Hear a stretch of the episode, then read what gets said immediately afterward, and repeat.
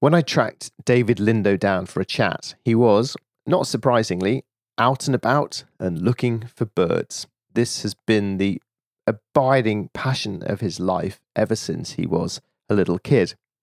David is the urban birder, a broadcaster, writer, speaker, and educator on a mission to engage city folk around the world with the environment through the medium of birds.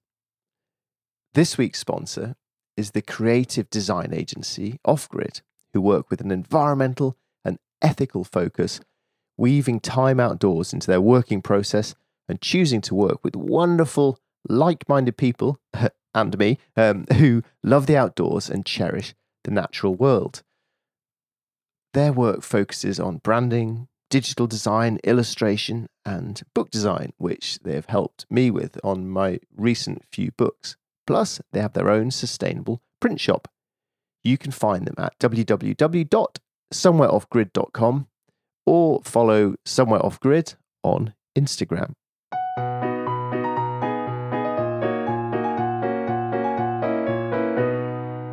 Okay, because the first question I was going to ask you was you, I know you've been doing these uh, conservation conversations YouTube videos. Um, by the way, you have got better bookshelves than uh, Caroline Lucas. That's always my favorite part of Zoom snooping.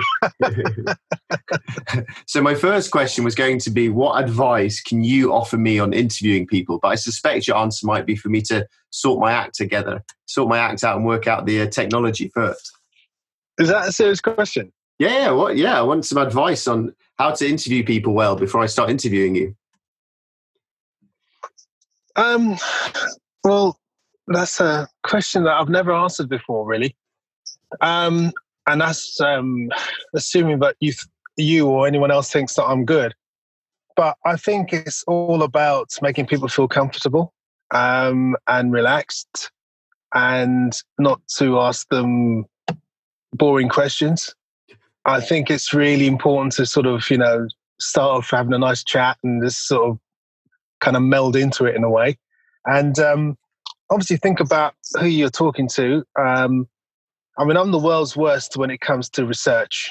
You know, sometimes I literally do an hour before I meet someone. But in a way, I kind of like that because it keeps it a bit edgy. Um, for example, if I'm interviewing someone about a book they've written, nine nine and a half times t- out of ten I haven't read the book or I skim read it. Um, but I always maintain straight away that this is not about your book. This is about you. Hmm. So that so that way you can actually just have a conversation and and the book scenarios can actually come into it quite naturally. There was a time though when I nearly got caught because um, I was chatting to someone um, or chatting with someone. I was actually interviewed uh, in uh, by you know two of us being interviewed by one person, and I'd started reading her book, but not obviously got to the crucial bit because she revealed that she was a lesbian, and my instinct was to say, "Oh, really? I never knew." And then I realized if I'd have said that, then it would have revealed the fact that I hadn't read the book. but anyway, I think it's um, it's it's all about trying to just just being relaxed and getting people to feel you know, as if it's not uh, the Spanish Inquisition. It's just going to be a nice conversation. Okay. And that's why I try. That's why I try and engender on my in conservation with. I just try. And it's nice because I get most people, if not all, coming back and saying, you know, they really enjoyed the conversation. They felt as if it was a safe place, and they tend to start revealing stuff that um, you know you you didn't expect. So that's yeah, that's a good question. Actually, I'm not. I, I wasn't prepared for that one. Okay. So already you started well. Oh, thank you. well, this this conversation with you has started well because I'm I'm in my shed um, uh, near London where I where I work, and just outside my window here, I've got some bird feeders. And just before we called, uh, there was a great spotted woodpecker on there, which I found very exciting. It's uh, made a nice change to the usual uh, array of blue tits and pigeons scratching around at the bottom. Well, I think that's a very good addition to the list. Um, I'm very uh, impressed, actually. Yeah, I'm sitting one. on the edge of a eucalyptus plant, eucalyptus plantation um, outside a town, a small town called Alcollarín, which is in the region in Spain called Extremadura. and I'm actually leading a tour. I'm trying. To, I'm on the quest to find some people a great bustard or two. Fantastic. And what's more important, the quest or the bustard? I think to get the bustard. I mean, I, so far so good in terms of um, they've seen stuff that they didn't expect. So I'm already, you know, earned quite a few brownie points. And there's two species of bustard to be found in Europe: the little bustard and the great bustard. The great bustard is a turkey-sized bird. It's basically the, um, the one of the heaviest, if not, I think after the mute swan, the heaviest uh, flying bird in Europe. Um, it's a big one. The male is anyway, but they're tough to see despite their size, because here in, in where I am at the moment, there's like vast kind of grasslands, and you have to just scan. And um, I'm glad that she, uh, they've asked for great and not little bustard, because little bustard um, has declined phenomenally, and it's really tough to find. Great bustard, I'm pretty sure after a couple of hours I should be able to find one or two to show them. But little bustard, sometimes I spend, you know, weeks looking for that. But yeah, I suppose you have to enjoy those weeks for other reasons just than the end. There's the bird. Yeah, yeah. I mean, don't get me wrong. I'm not actually just spending weeks looking for it, but I mean, whilst I'm in Spain, um, I tend to kind of, you know, try and just look for stuff. And this year, I've been keeping um, what birders term as a year list. Um, and I think the lockdown, because I I spent lockdown in Spain, so it kind of made sense to focus my attention in Spain and there's certain species that are kind of tough to get during the year. One of them is little bustard. Um, in previous years, I've not, I mean, not that I've been here all the time, but when I have been back and just been casually looking, I've not seen one until maybe even November, December, or if at all. So, you know, that's, uh, that's a tough bird. Mm. Okay. Um, I, I'm um, interested mostly. I'm going to. The thing that interested me about you is the notion of urban plus bird watching? Because I'm guessing there are, I could have found plenty of people interested in the bird watching in the Amazon or different landscapes like that. But the urban side of it really interests me. So, how many bird species are there in London, roughly? Urban birding is a very interesting concept because um, it's something which is really, at the end of the day, indistinguishable from birding elsewhere. Just you're just birding in an urban environment instead of a, a, a rural or whatever environment. Um, and a lot of the habitats are replaced or look different. So, you know, a woodland is in fact just a little wood in a park, and buildings become cliffs. So it's it's really um, it's it's really no different. Um, in terms of species in London, well, put it this way: there's been 620 different species roughly seen, heard, and you know, in Britain since records began nearly 200 years ago. And some of these species have only been found once. And of those, I'd say 95% have been found in urban areas. And of those, around about 360 species have been found in London. Wow. And it's possible to see 200 species in London in a year if you really worked at it.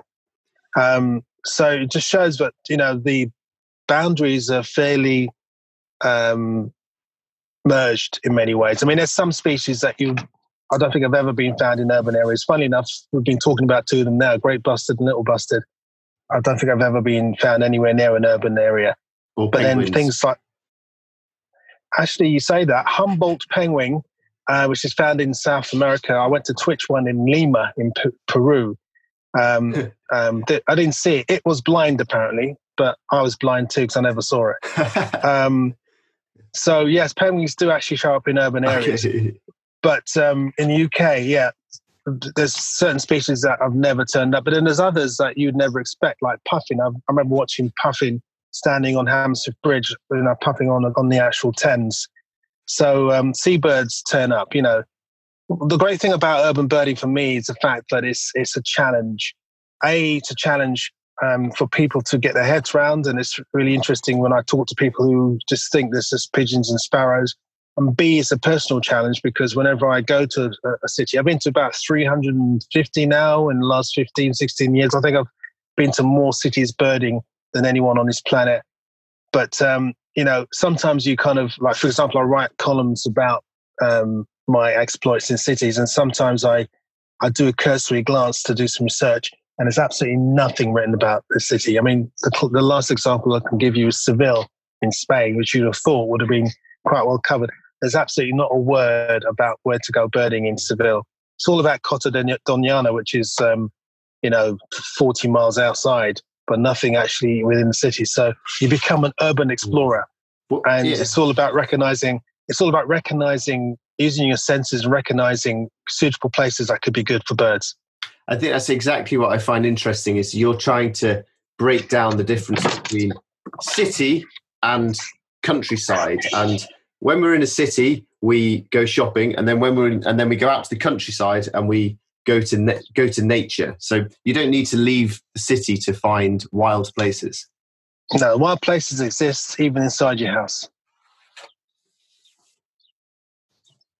Like what? Well, you can find spiders and yeah. all sorts of invertebrates. I mean, that's, they're wild places, you know. Yeah. So nature occurs everywhere. I mean, just open your door, look out the window, look up, and mm. surround you. It's just getting people to focus on that. Yeah. And I think during lockdown, that's one thing that has helped because people suddenly realize that there's a wealth of all these birds singing, and they didn't realize they were there, but they've always been there. Yeah, yeah. That's it's a it's very it's like a, a perspective shift on this, really, isn't it? But do you? Yeah. So uh, there's a phrase you use which I love, which you've been birding since the devil was a boy which is a, a fantastic phrase. So for, for, for you, is, or is urban bird watching like an important, powerful thing in life, or is it just a hobby? I haven't, I haven't really phrased that well, but for me, I'll, for I'll me, leave it with it. What at that? Yeah. For me, yeah, in your own life, is it something that's been just a hobby, or does it add? Is it more than a hobby? Well, it's, it's my job, reason. But... It's my reason for being. Okay. I it's it's my it's my destiny. It was foretold that I'd be uh, sort of professing about um, the the delights of watching birds and other wildlife in urban areas. Um, partially due to the the effects it has on you. I mean, prior to our knowledge now that it's good for your health and well being, I've always known that it makes you feel good. I mean, I've felt bad in the past and gone out into a park or somewhere, and the moment you connect to nature, you feel ten times better. You feel you know, if you've got problems, you walk into an area, you start watching birds, you blot out everyone and everything around you, and you become totally immersed. And at the end of the session, you actually walk away thinking to yourself, actually, that's it. That's the that's the cure. That's the that's the solution to the problem I've had. So I've always taken it as one of those, you know, great things to do if you, you know, find yourself in a tight corner. Um, but yes, my reason for being. I mean, it started off as a. I mean, when I, I didn't know I was an urban bird when I first started watching birds. I was just told that people needed to go to the countryside to see birds, and I was told that by people who didn't know anything about birds. Um, but then I also had no one else to take me there anyway. So I started by looking around me, and that's that's how it kind of began. But I kind of always knew that there was something interesting in it. And for me, since I've become since I've been professionally doing it for the last 16 years, it's become a bit of a it's a bit of a sales job, really. It's a bit of a concept sales um, idea because um, my background is in sales and marketing, and when I kind of dreamt up this whole idea of sort of promoting urban birding, it was about people. It was about getting people engaged, and I knew that I had to sell it to the media as something interesting. So I thought, let's try and sell it as a life choice uh, along the same lines as meditation and yoga. Um, and I sold it like that, and the media just lapped it up. It was just another way of selling the idea of connecting to nature, and that's mm. that's that's the reason why I kind of pushed the urban birding thing. But urban birding itself has been around since the first thatched, thatched roof, the first, you know, parking meter that was sunk. You know, it's been around since then but it's always been deemed as the kind of proper bird watching, proper birding, um, poor cousin, poor, very poor relation. Even to this day, there's certain quarters of sort of elitist, snobbish birders, ornithologists who do who do not respect or, th- or think that urban birding is like not real birding. Whereas for me, I think urban. It's funny enough. I was just talking about it today. I think urban birding for me is actually, in a way, even tougher and it hones your senses even more because you've got to work a lot harder. Um, um, so you kind of really become, I think for me, I've become very sharp eyed um, because of it, because I, I lived in a city and I was, I was governed by movement. So when I saw movement, I was looking at it. So you kind of train yourself and you, you become very, very sharp in that respect. Whereas I think sometimes when you live in a, an area, a rural area where there's lots of birds already around, like you live by the coast and there's waders and seabirds and stuff, you may not, I wouldn't say definitely, but there's a potential to become a bit blasé about it. And I've actually been out with people who um, kind of just know that's going to be there, that's going to be there, that's going to be there. Whereas for me, I never really had that. I've had to think that could be there, but then anything else could be there. So my mind is always five times more open sometimes. Not always, but sometimes. I mean, my mind's always open, but what I mean is that sometimes, you know, the other people I'm with aren't so open about it. They've just got this list of birds that turn up every year in their heads, and that's it. Whereas for me, I, I look at that list, I respect it, I scrunch it up, throw it over my shoulder, do my sort of back heel, but into a bin because I don't litter. and then I think, right, anything could turn up anywhere at any time. Nice. Yeah. And that then makes it exciting, doesn't it? And I think listening to you speak and reading about you online, I think one of the things that you seem to be doing is making urban bird watching seem quite cool, like a cool thing that young kids might be more inclined to to get involved with. Um, is that something that you're consciously trying to do, or is it just this is my personality and I'm not I'm not going to wear a green anorak. I'm going to wear whatever I like and go do it. Well, it's a bit of both, but mostly to make it more accessible. I mean, not just in the UK, but around the world. And it's interesting because I've been setting up um, birding projects around the world, and my latest one has been in Cleveland, USA, in Ohio, and I set up this urban birding program. Went over there last November, spent you know a couple of weeks there, and galvanized them into setting up these walks, urban walks, but predominantly in areas where underprivileged kids, a lot of Afro American kids lived, to get them out in the neighborhoods so that they can actually ostensibly look for birds, but in reality, it's all about getting to know your neighborhood and getting to fall in love with your neighborhood. Because it's all about falling in love. This whole thing I'm doing is about love. It's about getting people to love where they live, to care about you know the the environment around where they are because in that way you can extrapolate it out and understand that the rest of the world needs the same love and you, you know you start in your love where you are radiates out as opposed to thinking well it's over there. I don't have to worry about it. I can still throw my plastic bags in the river. It's fine. You know so it's about teaching people that it's you know it's right in our doorsteps. Mm. so the urban birdie thing is not even Alastair, it's not even about birds. You know it's actually about people. For me. And I, I like what you said just then about it's a way of helping people get to know their local area. What I found myself with this adventuring I like to do is all I what I really need to do is find an excuse to get me out the front door and head off because I know then interesting stuff will happen. And I I read a uh, you did someone interviewed you um, and they met you at um, Wormwood Scrubs and they said it's a 20 minute walk from where I've grown up, and yet I've never been here. So you're by by taking them there, you're helping people really just explore locally. So bird watching becomes exploration as well. Yes, yeah, for me, it's always been that way. As a kid, um, when I lived in Wembley, um, there was a park just down the road from me, Monk's Park.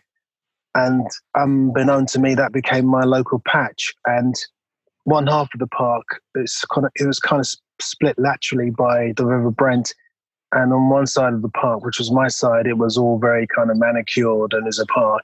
But across the river was, in those days, a lot of waste ground, you know, because it hadn't been built upon yet. So that was my countryside. So I'd cross the river and I'd explore this wilderness, in inverted commas, and make camps. And I was with my mate. I got a mate involved in birding, who's now still my mate birding.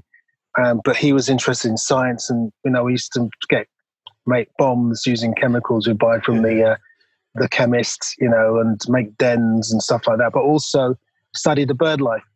Um, so that was really exciting, and, and I've, that's always been with me. So whenever I go to a new city, I'm really excited about looking at the different areas within the city Um, often, as I said earlier, often there's not much information. Even when you speak to birders that live in that very city, they may not actually go birding in the city. They tend to go out into the countryside. So it's a journey for them as well. So I end up looking at a map. So right, here's a green spot. We're going there. We're going to that dump. We're going to this cemetery. We're going to that park. You know, and you kind of over over time you build up a picture of what kind of places work. Um, one of my favorite places in urban areas is on top of tall buildings. Um, I love it because often, especially during migration time, you're on the same level as some of the birds migrating. So it's quite, kind of exciting to to be on this sort of post, sticking up in the sky, watching birds fly past. Wow, it's great. Wow, that is great. Um, yeah, a lot of what you just said then is so similar to the ways I go try and plan adventures when I'm in new places. So looking at maps and then hatching little plans from it. And I'm um, I'm very new to being interested in birds. I wouldn't call myself a bird watcher in any way, but in recent times I've started to become interested in it. And what I really like, the reason I like it is that they make me notice more. They make me pay more attention. And especially when you when I learn the call of a new bird, I don't even see it. You hear it and you think, ah, it's a woodpecker over there. That just brings to me a whole extra level of wildness to wherever I am. So I think that's what I like about birds is they tr- they're teaching me to be more observant about the world around me. Yeah, and you're you're you're in a good position because you're already observant. You know, you're out exploring the world anyway. So for you, it's fine tuning, which is really good. Whereas other people, you know, they're not even in that, in, they're not even at any stage in terms of explore, exploration. You know, i have often been places like I remember going to Slough once, having a meeting in Slough because I was helping with the restoration of a park, and the locals were saying, "Oh, so where can we go?" And I'm thinking, "You live here. If I were you, I'll just go walk down the street, turn left, and just see what happens." But sometimes you have to hold people's hands and say, well, actually, it's okay to go into that park and have a walk around. If you walk further, you might come across a river. It's lovely, you know. Whereas for us, you and I, it's, it's second nature. Um, I just don't understand how you can go through life without without having the curiosity to to see what's around the corner. You know, mm. to to climb up a little hill and see what what the view is, or you know, to me, it's just natural. Yes, yeah, yeah, I very much understand that. Um, so you you started the the campaign, or I'm not sure it was called contest campaign for Britain's first national bird, which which got a lot of media interest. There were all the usual suspects in there. Of, I think Robin and Blackbird was which one was number one? Uh, well, the Robin the Robin one, and Robin, Robin was number one. Robin was number one from the very first moment okay. uh, I opened the uh, the vote, but I lied to the media. I tried to say the Blackbird was doing well because I wanted the Blackbird to win. Okay, well, I was going to ask you that. What what did you vote for? I voted for the Blackbird um, because I think the song's evocative. It's kind of you know for me it reminds me of my life in in England, um, and I just felt that the Robin represented Britain for all the wrong reasons, but when I think about it now, I think maybe it was, well, not even maybe, it is the right choice. I mean, it's small, it's feisty, it's territorial, it picks fights. That's Great Britain, isn't it? yes, yes, indeed. So my, I was thinking this morning, and my vote, I was torn between Swift, Kestrel, and Kingfisher, but I think I'd pick the Swift. Okay, well, you, you would have done very badly with the Swift because the Swift wasn't even in the top ten, nor was the Kestrel. okay, so so your vote would have been a wasted vote. oh well, I'm always up for being a cult classic, not a bestseller. yeah, they're my favorite. Do you like in London? Do you like the parakeets? Uh, no, is a short answer. If I'm going to swing anyway, no. Um, I find I don't know. I've always felt that I don't belong. I sound very xenophobic and racist now, but uh, in fact, I remember giving a talk at uh, Wormwood Scrubs prison and um, I was talking to a bunch of inmates. I'm not sure what any of them did, but anyway, to be there. But anyway, I um, I gave a talk and I talked about parakeets. I was talking about the birds I conceive, um, conceivably see from the prison. And I mentioned parakeets. I said, you know, they should be sent back um, to where they came from. Um, and someone said, you know, call me actually, actually call me a racist for saying that. And I actually thought about it. I thought, yeah, I do sound a bit. Do I? yeah. But no, I'm not. I'm not fussing them. But then, having said that, I think that they're very good because they um, draw people into nature. People see the flocks of them, and they it's wonderment because I do, you know, flock in the in the evenings in these massive roosts, and they're quite dramatic to watch. And it's sometimes people's first real taste of a spectacle. I think you know if that's a gateway to get people involved, then so be it. Do you like pigeons? I didn't used to, but now I'm I'm a pigeon liker. Absolutely, I fall short of saying love, but certainly a liker. Um, Not yet a main, fancier. No, I'll never keep them. Okay. yeah. But um, no, they're interesting because they're bright, and very intelligent birds. They've got one of the few animals that have self awareness. Um, they um, they're very graceful in flight. They've been with us for a long time the fact that they're in our cities, it's not their fault. It's you know they're victims of our excess, um, and they are peregrine fodder, which I like as well. Yes, yeah, yeah. I read a good book actually recently about pigeon fancying. Um, someone I can't remember the book. Uh, keep who's keep, started keeping them in London and going off the races. It was really, really interesting insight into a world I knew nothing at all about. Never really crossed my mind. Yeah, um, pigeon fancying is interesting in a way because um, there's a conflict, and that's between the pigeon fanciers and birds of prey. Because yes, you know the, the pigeons tend to be less kind of aware of danger, and if you've got a pigeon like a tumbler that kind of flies up and then tumbles down, that's like a red flag for a peregrine because they think it's in trouble and just come and take it, and it's easy meat. Mm. Yeah. So what what response do you do you get when you give talks in prisons? Well, I've only done the once, the one talk, and it was quite an interesting response. In that I was petrified. It took me six months to actually muster up the courage to to do it. And when I was actually in the room with all the people, I mean, I remember the warden taking me taking me into. Well, first of all, I went to the prison, and it was just a horrible experience anyway.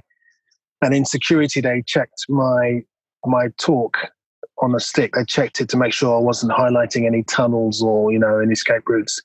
Um, and then I was led to this room by the warden, and the, the room was this battered up, horrible paint peeling off the walls room. And in my mind's eye, I was thinking of Silence of the Lambs. I was thinking it would be like thick plate, you know, thick pane of glass and microphone, me at one end and people at the other side of the uh, the glass.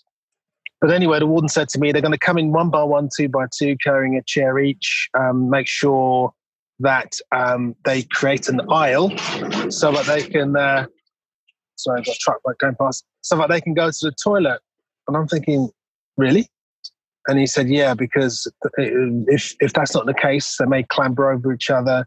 A fight may break out. You should be safe, but if not, give me a shout. And then he just walked off. so I was, I was left. I was left alone in this room and I was thinking, what should I do? And I thought the best thing was to introduce myself to each and every one that came in. So one by one, they came in, two by two. There were the classic bruisers, you know, there's all sorts of different people. I didn't even think or want to think about what they all did um, in terms of uh, their crimes. But it was about basically making contact with them and then um, asserting the power in the room, really, I suppose. So there was this big it turned out to be a Dutchman sitting by my projector because there were 60 people in this room in the end. And I remember saying to him, um, "Excuse me, would you mind moving away from my projector?" And he said, "Of course, of course." He moved away straight away, and I thought, "I've got the power. Yeah, I have the power." So then I, I gave the talk. So basically, it was it was actually very successful. You know, the warden came back an hour and a half later, surprised to see everyone in the room because he said normally people start walking out after 20 minutes or chatting amongst themselves and they're all engaged. You know they applauded me at the end they had questions and stuff so they're engaged which is good. But i think it's about how like we how we spoke in the beginning you know when we talked about interviewing i think it's about making people feel comfortable. You know you're one of them. You know don't worry about it it's all good kind of feeling which is important to engender. Yeah yeah. I guess when all your freedom's been taken away you can still appreciate nature as long as you can either see the sky or even hear the sky. Yeah. If yeah, but again, some people just don't they're not switched onto it at all. We've become so urban. We're, we're so tied to looking at our, our phones that we mm. think that we live in a bubble. Um, and that there's no nature at all to be seen unless it's on a David Attenborough program or it's going to be in the middle of the countryside away from prying eyes. Yes, yeah. I um I, I read a nice thing. Um, I'm, going to, I'm just going to read a couple of sentences. That you once took a group of London kids, mostly from ethnic minorities, on a nature walk. Um, I saw a magpie and ignored it, thinking, ah, bog standard sighting.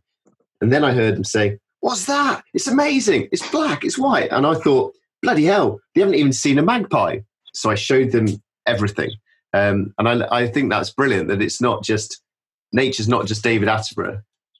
No, yeah. no, it's not. But there is a problem of engagement, mm. and I think I think you know in terms of ethnic minorities certainly, but also I think it's an inner city thing generally that people just don't engage because they just don't think that it's for them, and they don't think it's around them anyway. And I think part of that's cultural, part of that's socio uh, uh, economically, um, uh, an economic thing, socio-economic situation. Um, and I also think that there's an issue with the media itself, the way they portray nature. It's always seen as being out in the countryside, which sometimes the way they portray it makes you feel as if it's not for you. So there's a lot of work to be done there. So we, that's we, why I think that's why I think urban birding is such an important element to getting people to breaking down some of those barriers we, we've got there's a massive diversity in nature, but there's a real lack of human diversity in the in the outdoor world at large. so how, can we get a more diverse audience interested in nature and getting out into the wild?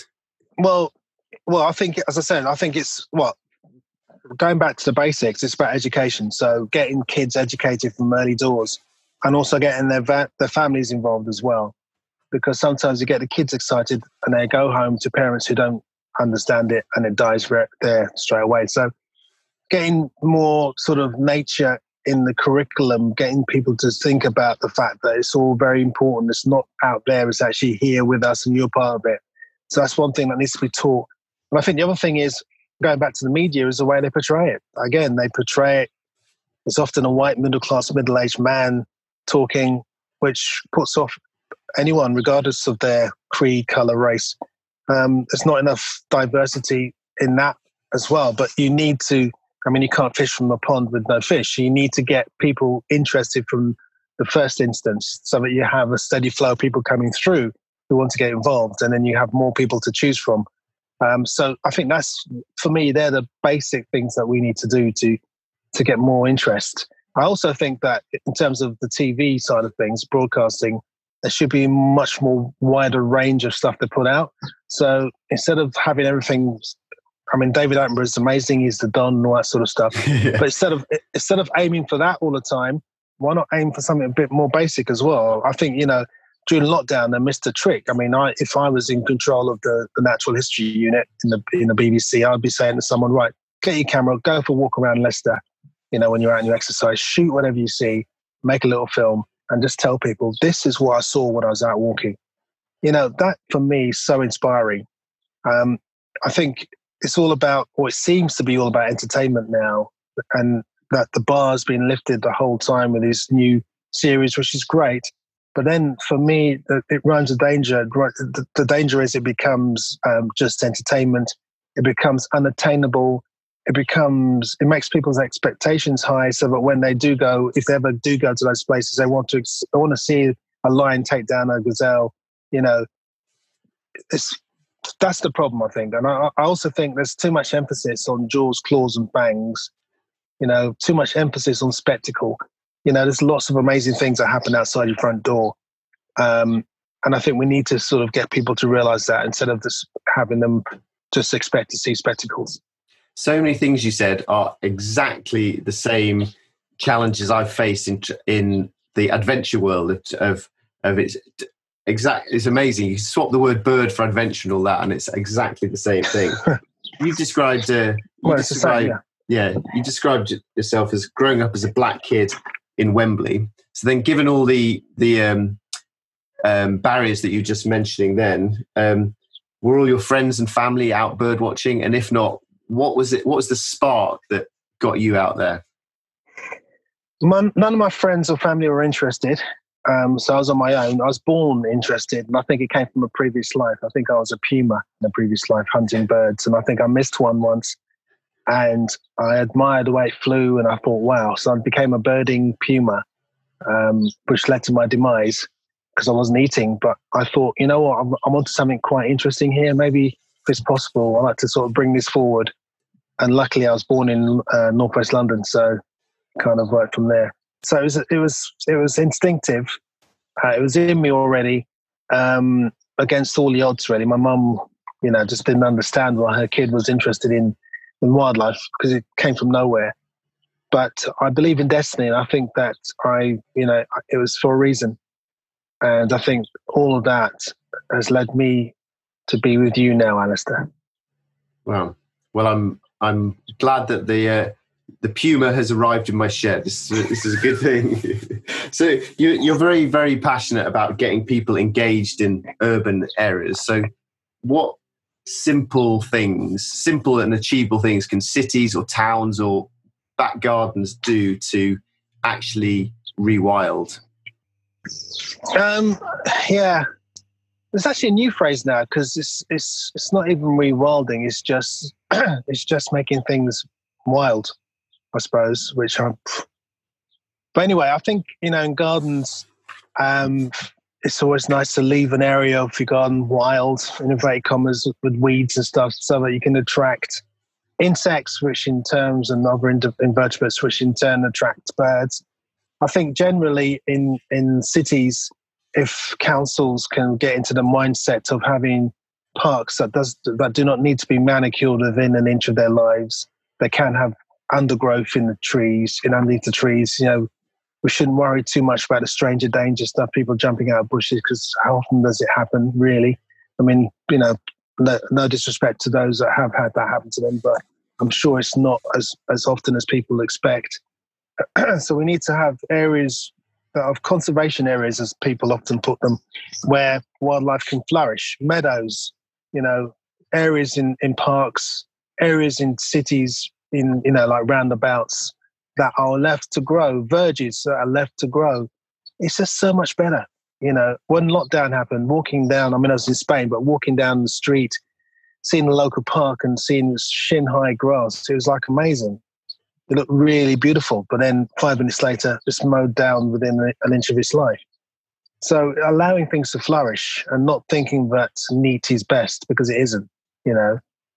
And I think it's simple things like that. And then if we can talk to people who are building houses, the developers, and get them to develop estates that have areas of green and blue already installed so that kids growing up can be used immediately to seeing green and blue and not have the urge to throw a shopping trolley in there, then can't be a bad thing. We need to see more blue and green and less grey. Mm. Um, simple as that. And then build properties, build houses that have holes in them that are built into the building, so you don't actually suffer yourself. There's no problem. But then you can have bats, you can have swifts, you can have house martins, you know, you can have insects, and you can keep the uh, wildlife going, you know, without having to do too much yourself. So it's things like that, really. I, I don't think it's too difficult, to be honest. But I think people just, I don't know, they just think that to have something that's neat is is the best way forward, and obviously, uh, but it isn't. You know, I think it's um, it's about having a balance. You know, try not to have astroturf in your garden. Try and have real grass. You know, if you're going to patch out your garden, why not just patch out a third of it and have the rest of it, you know, to nature? It's things like that. Mm. There's a nice slogan there: "Do nothing for nature." which I quite like. Just yeah, that's, that's good. Let yeah. it be, and it'll sort itself out. So I hope you've been. In, I'm sure you've actually inspired both of my listeners today uh, to get both more. Of them. Both you've got two listeners. Yeah, yeah. I'm, I'm, I'm hitting the big time. My mum and my granny. Um, so to tell to tell them, what do you need to do to be a birder? Not a lot, actually. I think it's about having an open mind. I think it's about just having you know a wonderment you know enjoying the fact that there's nature around us i think that's the very initial start just to open your eyes and look around yourself and see what's in your garden see what comes to your garden maybe get some food to attract the birds in using food i also think that it's not that important initially to know what you're looking at just to know that it's there. And I think naturally you begin to gravitate towards, oh, so that's the robin. Oh, that's the chaffinch. Make it happen naturally, and then it feels much better. Don't get sucked into this whole, whole idea that it's got to be competitive or you've got to have a certain list in terms of species by a certain time. That's all rubbish. It's all about doing it at your own pace. It's all about enjoying uh, nature. It's all about sitting around in a park or in your back garden and just allowing yourself to be enveloped, just tuning yourself onto the uh, natural wavelength, you know, and listening. And then eventually you begin to cut through the traffic and the people shouting off their dogs and all that sort of stuff. And you hear birds singing, you hear insects buzzing. And when you're on that level, it's so beautiful because then you're connected and it doesn't take much. And I think, you know, that's how it starts. And that's how I started, even though I had no one to show me. And then once you start realizing what's what's what in the bird world, it's just like you. It's like, you know, you see a great spotted woodpecker and you think, oh my God, that's amazing. I've not seen one here. And I've seen it really close up and I can really see the colors on it. It's just great to, to have that discovery for yourself. You know, find yourself a local patch um, if you haven't got a garden, or even if you have got a garden, find yourself a local patch um, like a local park or somewhere and walk around it, spend time getting to know your environment, getting to love your environment. And over a period of time, you begin to realize who lives where. And then you also notice when something new turns up because, oh, that doesn't look like the bird I normally see here. That must be something different. And it becomes exciting. Um, so it's basically doing that and, you know, getting a pair of binoculars, um, getting a field guide, getting tuned in with other people doing the same thing. And there's a lot more people doing it these days as well you don't have to wear green and wellies. You can just go out and be cool, you know. So I think it's really easy to get involved. And I'm in in the time I've been doing this, it's really great to see people who initially were skeptical, and then a week later send me emails. Oh my god, I saw a kingfish! I couldn't believe it. You know. So and it's easy. You know, once you open your eyes, it's so easy and it's so gratifying. It's so it just makes you feel great. You know. And also now it's a great way I think in the past it was a bit kind of weird you being a birder, but now if you're single, you tell someone that you're a birder, it's like, oh my god, you're amazing. You're connected to nature. You must be a great person. So it's a selling selling uh, selling point there as well. Well, if nothing else, that last point will convince people, I'm sure.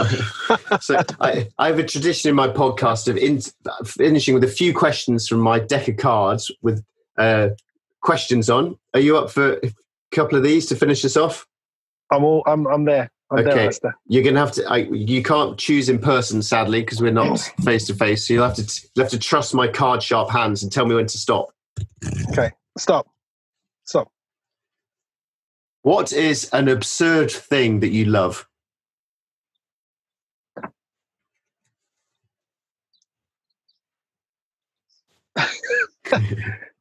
um, absurd thing that I love. Um, you can pass if you want. No, no, no. This is a good one, actually. I, I, I like that question very much, actually. Um, that's a really good question. I mean, I, I don't know what definition of, of absurd is really, but oh god. well, given given that a lot of people would say spending several weeks looking for a large bustard is absurd, I think the the I think absurd can be whatever it appeals to you. Well, the things I tell people that I like that uh, people are surprised by. I, I, mean, I love. I'm uh, addicted to custard. I can have custard anytime, any, anywhere, okay. any place. Give me custard, and I'm yours. Basically, okay. there's your answer. Um, and I'm also I've got secret um, love for the Electric Light Orchestra uh, post or pre, should I say, um, out uh, Mr. Blue Sky. Anything bef- after that is a little bit ropey, but right in the very beginning from the, the late uh, 60s onwards. That's me. Brilliant. They're two fantastic answers. Right. I'm, enjo- I'm enjoying this now. You're giving me high hopes. Okay. We'll do another 10 1 stop. Stop now, please. What purchase of £100 or less has most positively impacted your life recently?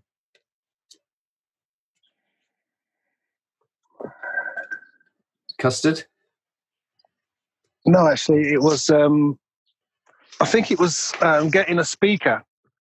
Actually, no, it was getting a, a um, charger for my speaker. I got a speaker that I uh, I use around the house. Right. You know those Bluetooth ones, and I lost the um, I lost the the the, the uh, charger for it, and I hadn't really used it prior to that much. And then getting that wire changed my whole life really because I can carry my music around with me. Something simple, as simple as that. That really that was only like five five euros, so it really kind of enhanced my life immediately. Nice with mobile mobile music again. Nice. Yeah. I see you reaching for your binoculars. Have you spotted something? Yeah, so I've just been seeing a couple of birds moving around up in, this, in these eucalyptus. Eucalyptus aren't very, uh, they're sparrows. I think they're Spanish sparrows. Eucalyptus, what's the plural of eucalyptus? Eucalypti. But anyway, they are not very good. Um, they're not very sort of good for biodiversity. They're, they're alien Yeah. trees are brought brought from Australia um, by the Franco regime, and the whole idea was to set up these plantations so that they can cut the trees down and set up an industry making paper, which never happens. So the trees are spread. And So I you're being they're to- racist against trees now as well as birds. yeah, but it's not their fault. These trees. I mean, they were just brought in. Yeah. But yeah, but yeah. So um, I don't Okay. think you hear the sparrows chirping now, but uh, Yeah, yeah. Can. Nice. Right. n- next question. Cops up. Ooh. How could you be happier? Um, I could be happier on many levels, actually. I think happier if the world kind of came to its senses a bit more, um, both politically uh, as well as um, environmentally, especially environmentally. But I think that both of them work hand in hand. I'll be a lot happier because I wake up feeling a little bit depressed. But I'm feeling, I'm hoping that things will change in the States, for example, come November. And if the fumigation occurs and then the whole place is cleaned up and it's a lot better. Um, so that's that's one that's one thing. On a personal level, of course, everyone would love more money, but to be honest, I'm not totally motivated by money. That's interesting. A large bird of prey just flying. Uh, it's like a buzzard, actually. Um, I'm not motivated by money, to be honest. I'm more interested in in being happy, and I think I- happiness doesn't really happiness doesn't really you know money as Beatles say, money doesn't buy you love, and as Prince said, money buys you everything and nothing. Nice. I love the way you zoned out halfway through that question to get your binoculars out and look at the bird of prey. Nice. Um, okay, I'll do one more. I can tell the birds are calling. Right, tell me when. Stop. Who was the most adventurous grown up you knew when you were a child? There was this guy called Mike, and he ran the social club, the junior club, as they called it at the time. He was tall, so I always thought that he knew more than anyone else because if you're taller and older, that means you know stuff. And he took me to, um, it took me and a, a group of people youth hostling to Scotland, and I thought he knew everything. You know, he used to he used to organise his quizzes on the train and stuff. But the thing is, I remember seeing a golden eagle in the Highlands, and I was pretty sure it was a golden eagle, but he said it was a buzzard. So I took his word for it because he was older than me and tall. And then 20 years later, I realized that in fact he was wrong. It was a golden eagle. But he was, you know, by far the person that I thought was the, uh, yeah, the most brightest person I knew at the time. Fantastic. Um, David, thank you so much for chatting with me today. I've really, really enjoyed it. You've taught me a lot and you've given me lots to think about, and it's been good fun as well. So thank you very much.